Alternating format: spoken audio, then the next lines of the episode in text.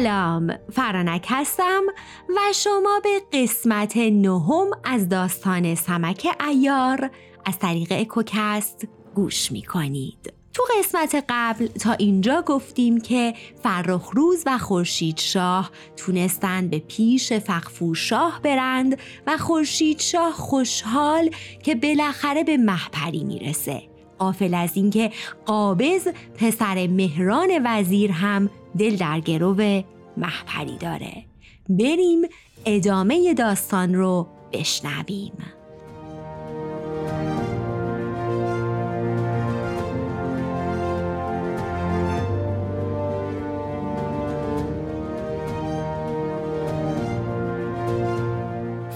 شاه با امیران شراب می‌خورد و دختر از پنجره اتاق آنها را تماشا می‌کرد. لالا صالح کنار دختر ایستاده بود و گفت ای ملکه آیا خورشید شاه را می‌شناسی؟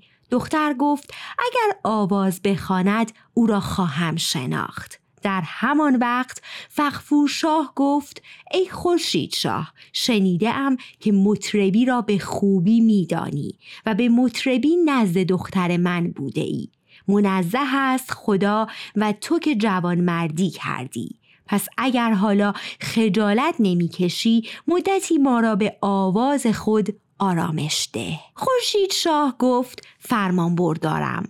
پس از مطربان شاه تربرود خواست و آن را در کنارش گذاشت و شروع به نواختن کرد.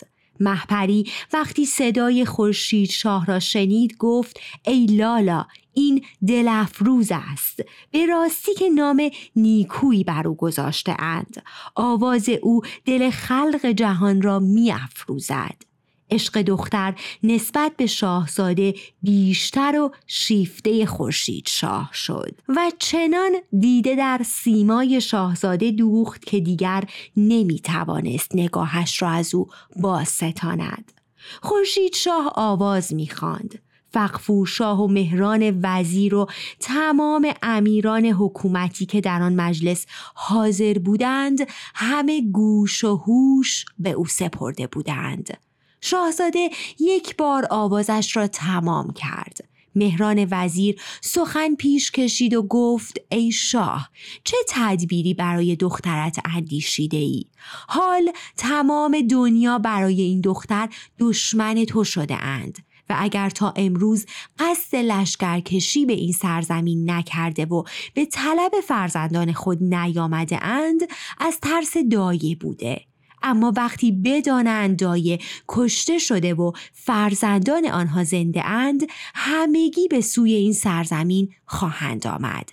پس نگاه کن که چه کاری می توانی انجام دهی. شاه که سرش را پایین آورده بود سر برداشت و گفت آنچه خورشید شاه کرد و مردانگی که از خود نشان داد دایه جادوگر را گرفت و زندانش را شکست و با این همه حلال زادگی که نمود حتی می توانست از دخترم که مست افتاده بود کام دل بگیرد و برود. اگر چنین می کرد من چه می توانستم با او بکنم؟ و دیگر اینکه سیما و اصل و نسب و مردانگیش و همچنین فضل و دانشش از همه بیشتر است. مهران وزیر گفت آری این چنین است که تو میفرمایی اما باید بهانه ای داشته باشی تا هیچ کس نتواند در این کار سخنی بگوید. بر تو روشن است که از هفت اقلیم در اینجا گرد آمده اند. اگر بی دلیل دخترت را به خورشید شاه بدهی در پادشاهیت خلل پیش می آید و اگر هر کدام به سرزمین خود بازگردند و سپاهی بیاورند مردم این شهر نیز بر تو براشوبند باید چاره کار را چنین کنی که همه آنها به میدان رفته و با یکدیگر درآویزند و هر که بر تمام آنها غلبه کرد دخترت را به او بده. تا زبان مردم دنیا بر تو بسته شود و کسی از تو آزرده نشده و پادشاهیت دوام یابد. شاه گفت باید چنین کرد.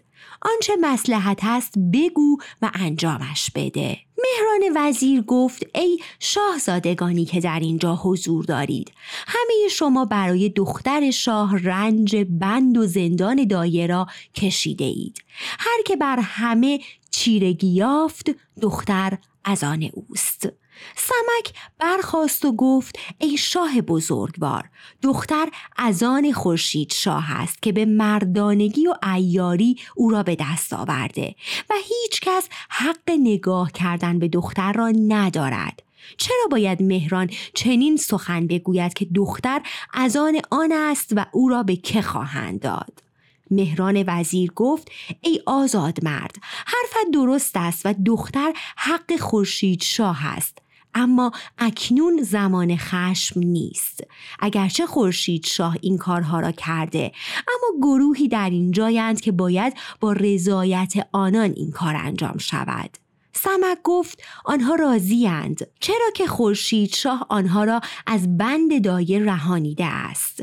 مهران گفت آیا گروهی که در شهر هستند نیز راضیند آنگاه ادامه داد چاره کار در این است که همه در میدان نبرد کنند و هر کس در جنگ بر همه پیروز شد دختر را به او بدهند. فریاد از بارگاه بلند شد. همه شاد و خرم شدند و گفتند همین کار را باید کرد. قابض پسر وزیر نیز بسیار شاد و خرسند شد و با خود گفت اگر فیل هم پیش من آید بیشک او را گرفته و از هم میدرم.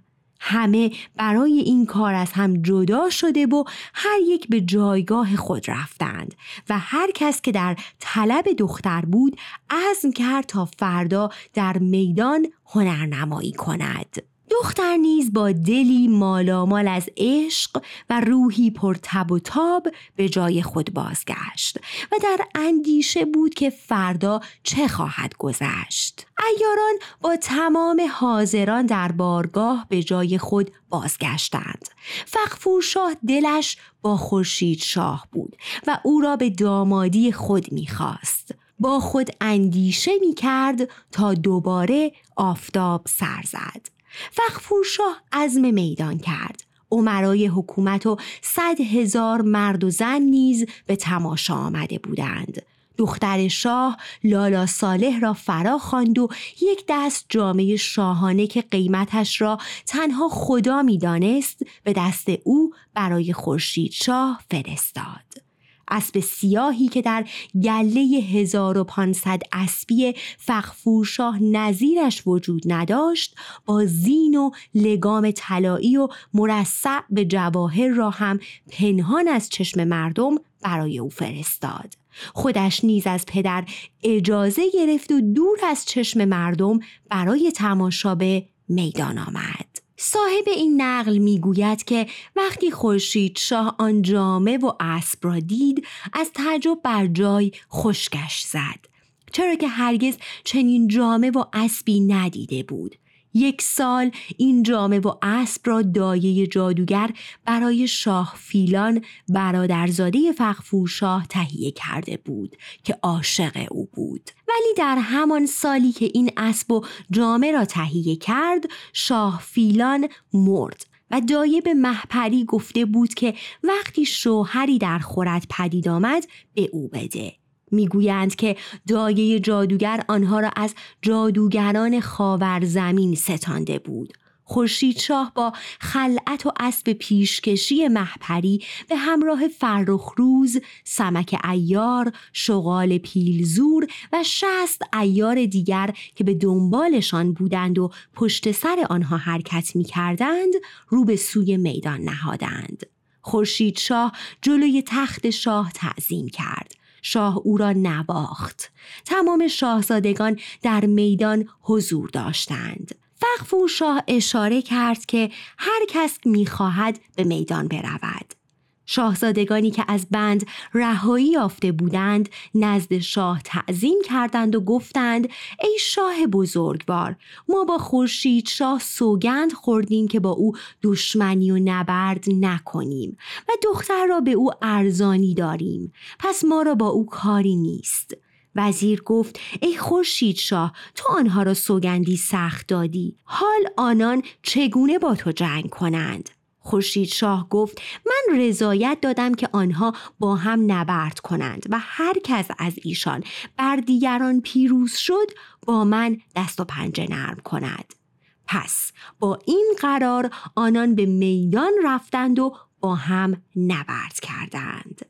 در میان آنها جوان ماهرویی به نام بهمن پسر شاه عمان بود که در این راه مال بسیار باخته بود. یک سال پیش از خورشید شاه به آنجا آمده و در دام افتاده بود. اولین کسی که پا به میدان گذاشت بهمن پسر شاه عمان بود. بانگ بر سپاه خورشید شاه و دیگر شاهزادگان زد و حریف طلبید. سواری به میدان آمده با او به جنگ پرداخت. بهمن نیزهی به طرف سینه او گرفت و آن را چنان بر سینه او فرو کرد که نیزه از پشتش بیرون آمد. همینطور یکی یکی به میدان می آمدند. بدین ترتیب بهمن هر بیست مرد را کشت و بر همه فائق شد. خورشید شاه می‌خواست که به میدان برود. اما مهران وزیر گفت ای شاهزاده او بسیار خسته است. بیست مرد را بر خاک افکنده. پس تو نیز به میدان برو و با گروهی بجنگ. آنگاه با هم نبرد کنید. خورشید شاه گفت ای وزیر دانستم که در این باب چیزی نمیدانی. نمیدانی که وقتی نامه می نویسی آن را دوباره می نویسند و چون نامه های بسیار پی در پی بنویسند هم خط و هم عبارات لطیفتر و زیباتر می شود میدانداری نیز چنین است. وقتی یک نفر در میدان پیکار می کند با یکی دو تا پنجاه نفر بجنگد از هر کدام حمله دیده باشد فن جنگ همه بر او روشن می شود مانند نامه. وقتی برای بار اول با کسی نبرد بیازماید دلش ترس دارد. زیرا که نمی‌داند باید چگونه با او جنگ کند. ولی وقتی بارها می جنگد هر حیله ای را می آموزد و بعد از آن هر کس پیش او رود حمله هایش به خطا خواهد رفت. می‌دانم که از جنگیدن چیزی نمیدانی. اما فرمان فرمان توست. حال که این چنین می‌خواهی من نیز به رأی تو عمل می‌کنم و بدان که برایم بهتر است. آنگاه بهمن به جایگاه خود بازگشت. خورشید شاه در میدان رفت و به جولان پرداخت و گفت هر کس از خاص و عام پهلوان و امیر و سرهنگ و حاجب و هر کس که خواهان دختر شاه است به میدان بیاید. پس یکی یکی به میدان می آمدند و خورشید شاه هر یک را به ترفند و فنی بر زمین می افکند. محپری نگاه می کرد و عشقش بر شاهزاده بیشتر می شد. بدین گونه تا پنجاه مرد را بر زمین افکند آنگاه بهمن به میدان و نزد خورشید شاه رفت مدتی با او به وسیله شمشیر و تیر و کمان و گرز و هرچه که به کار جنگ می آمد به نبرد پرداخت. خورشید شاه می توانست او را هلاک کند اما تفره رفت نمی‌خواست چنین جوانی را بر خاک نیستی بیافکند ناگهان بر او غلبه کرد و کمربند بهمن را گرفت و او را از پشت زین اسب بلند کرد و بر سر دست گرفت تا همگان ببینند آنگاه او را بر زمین انداخت دختر شاه در جمعیت حاضر نگاه می کرد. هیچ کس در نظر او همچون خورشید شاه نبود. فرزند مهران ایستاده بود و نگاه می کرد. وقتی بهمن افتاد رو به میدان کرد. گروهی به هواداری او با سلاح آمده بودند. خورشید شاه گفت این کیست که به میدان می آید؟ گفتند پسر مهران وزیر است. گفت پس بگو که این همه حیله و میدانداری را برای فرزند خود می کردی و حالا که دیدی من بهمن را چگونه بر زمین افکندم و با او چقدر تقلا کردم و عاقبت او را نیز بر زمین افکندم فرزند خود را به میدان فرستادی. من از صد تن چون فرزند تو باکی ندارم. سمک ایستاده بود و نگاه می کرد. وقتی دید که پس از همه فرزند مهران به میدان می رود گفت پس این وزیر حرامزاده تمام اینها را به خاطر فرزند خود ترتیب داده است. قابض پهلوان نباید که خطایی روی دهد و فرزند وزیر چیره شده و ما از آن غمگین شویم پیش از آن که بتواند کاری کند باید کاری کنم سمک این را گفت و خنجر زخم زنش را بیرون کشید و به سوی قابض حمله کرد. تا قابض متوجه شود کاردش را چنان بر سینه او زد که از پشتش بیرون آمد. زرداب از سرش بیرون آمد و ناگهان بر زمین افتاد. مردم پنداشتند که او خود مرده است ولی او از آنجایی که طاقت ضربه خنجر سمک را نداشت جان داده بود. فریادی در میدان برخاست. گروهی به هم درآویختند. ایاران خنجرها کشیده و دور شاهزاده حلقه زدند. گروهی از شهر نیز به پشتیبانی خورشید شاه آمدند. فخفور شاه وقتی دید که این کار دگرگونه شده ترسید و گفت نباید که در شهر قوقا پا شود و مردمی هلاک شوند. آنگاه بانگ بر لشکر زد که بر سر جای خود بمانند. سمک در میان آن بلوا و آشوب خود را نزد تخت شاه رساند. یقه مهران وزیر را گرفت و گفت ای حرامزاده بدبخت بدکردار پس بگو که این همه فتنه برپا کردند و در رنج و بند دیگران کوشیدن و مال به باد دادن همه برای این بود که تو دختر شاه را برای فرزند خود بگیری. دست نگهدار که روانی است از حیله تو حلوای آنها را بپزند و تو به خورد فرزندت دهی. باید مواظب باشی که مبادا حلوا ترش شده باشد. آنگاه خنجرش را کشید تا وزیر را بزند. پهلوانی به نام شیرفکن کنار وزیر ایستاده بود. دست سمک را گرفت و نگذاشت. مهران وزیر از دو جهت دلتنگ شده بود. یکی برای فرزندش و دیگر اینکه در حضور شاه به او این چنین بیحرمتی شده بود. وزیر از آنجا به سرای خود رفت و امر کرد تا فرزندش را برداشته و به سرای او بیاورند. آنگاه چنان که در رسم و آین آنان بود او را دفن کردند و وزیر به سوگ فرزند نشست. لشکر از میدان باز میگشتند که شغال پیلزور در حالی که خورشید شاه پشت سرش بود پیش تخت شاه آمد. تعظیم کرد و گفت حال باید دخترت را به عقد خورشید شاه درآوری که هیچ بهانه‌ای نمانده است. شاه گفت ای شغال دختر را به عقد خورشید شاه در میآورم اما بعد از چهل روز. شغال گفت ای شاه این مدت بسیار زیاد است. شاه و شغال همانطور چانه می زدند تا سرانجام قرار بر ده روز شد. آنگاه همگی رو به سرای خدا بردند دختر شاه از پیش رفته بود اما با دلی غمگین و افسرده. او وقتی شنید که تا ده روز دیگر پدر او را به خورشید شاه می‌دهد شاد شد. آنگاه به قصر آمد. خورشید شاه و فرخ روز به همراه جوان مردان و دیگران به دنبال آنها رفته بودند. شاهزادگان دیگر گفتند که ما باید به مقام و جایگاه خود بازگردیم. پس هر یک راه سرزمین خود را گرفتند و هفته از این کار گذشت روزی سمک ایار نزد شغال پیلزور و خورشید شاه و فرخ روز نشسته بود و گفت ای استاد.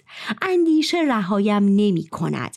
من از مکر مهران وزیر به جهت کاری که با او کردم ایمن نیستم. نکند که آن حرامزاده حیله کند و دختر شاه را پنهان کرده و ما برای یافتن دختر دوباره سرگردان شویم. شغال و دیگران گفتند چاره چیست؟ سمک گفت تدبیر چنین می‌بینم که امشب به کاخ شاه رفته و دختر را بیاوریم. تا وقتی موقع عروسی فرا رسید او را از خانه ما بیرون آورند. همه او را برای این فکر ستودند و بر این تدبیر هم رأی شده تا اینکه شب شد. سمک برخواست و زره پوشید. کارد و کمند و پای افزار را برداشته کمند را حلقه کرد و به بازو انداخت و دشنه نیز در پشت کمندش فرو برد و رو به سوی کاخ شاه کرد. صدای پاسبانان به آسمان می رسید مدتی بر جای ماند تا صدای پاسبانان کم شد. آنگاه به گوشه ای رفت و کمند را بر دست گرفت و انداخت. وقتی کمند در هوا رفت همانطور که دست عاشق و معشوق در گردن یکدیگر گره می‌خورند به بالای کنگره بام دختر گره خورد. سمک ایار کمند را کشید آن را محکم کرد. پس کمند را گرفت و به بالا رفته و یک راست به اتاق دختر شاه رفت. محپری را مانند خرمنی گل خفته دید. با دست به آرامی دختر را تکان داد. سراستین زره را بر روی او انداخت و به رسم حرمت و ادب او را تکان داد. دختر چشم باز کرد. او با دیدن یک نفر که زره پوشیده و خنجرش را کشیده و نزد او ایستاده بود ترسید. سمک گفت ای دختر مترس من سمک ایار شاگرد شغال پیلزور و کشنده قابض پسر مهران وزیر چنان که خود دیدی و شنیدی هستم. آمدم تا تو را نزد خورشید شاه ببرم چرا که از حیله های مهران وزیر ایمن نیستم. و مبادا حیله به کار برد که ما از آن به زحمت بیفتیم. دختر شاه شاد شد. برخاست. سمک ایار گفت ای دختر خداوند را شاهد بگیر که مرا به برادری قبول داری. دختر گفت آری کردم. سمک گفت من نیز تو را به خواهری پذیرفتم. آنگاه دست محپری را گرفت و به بالای بام آمده. کمند را به کمر دختر بست او را به پایین فرستاد. هنوز کمند به نیمه نرسیده بود که کمند را بریدند و دختر را بردند و سمک که بالای بام بود متوجه نشد.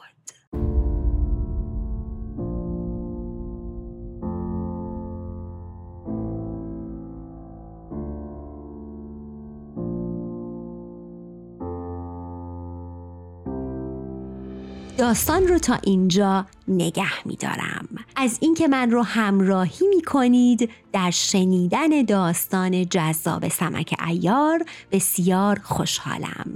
با من همراه باشید تا در هفته های بعد ادامه داستان رو با هم بریم جلو.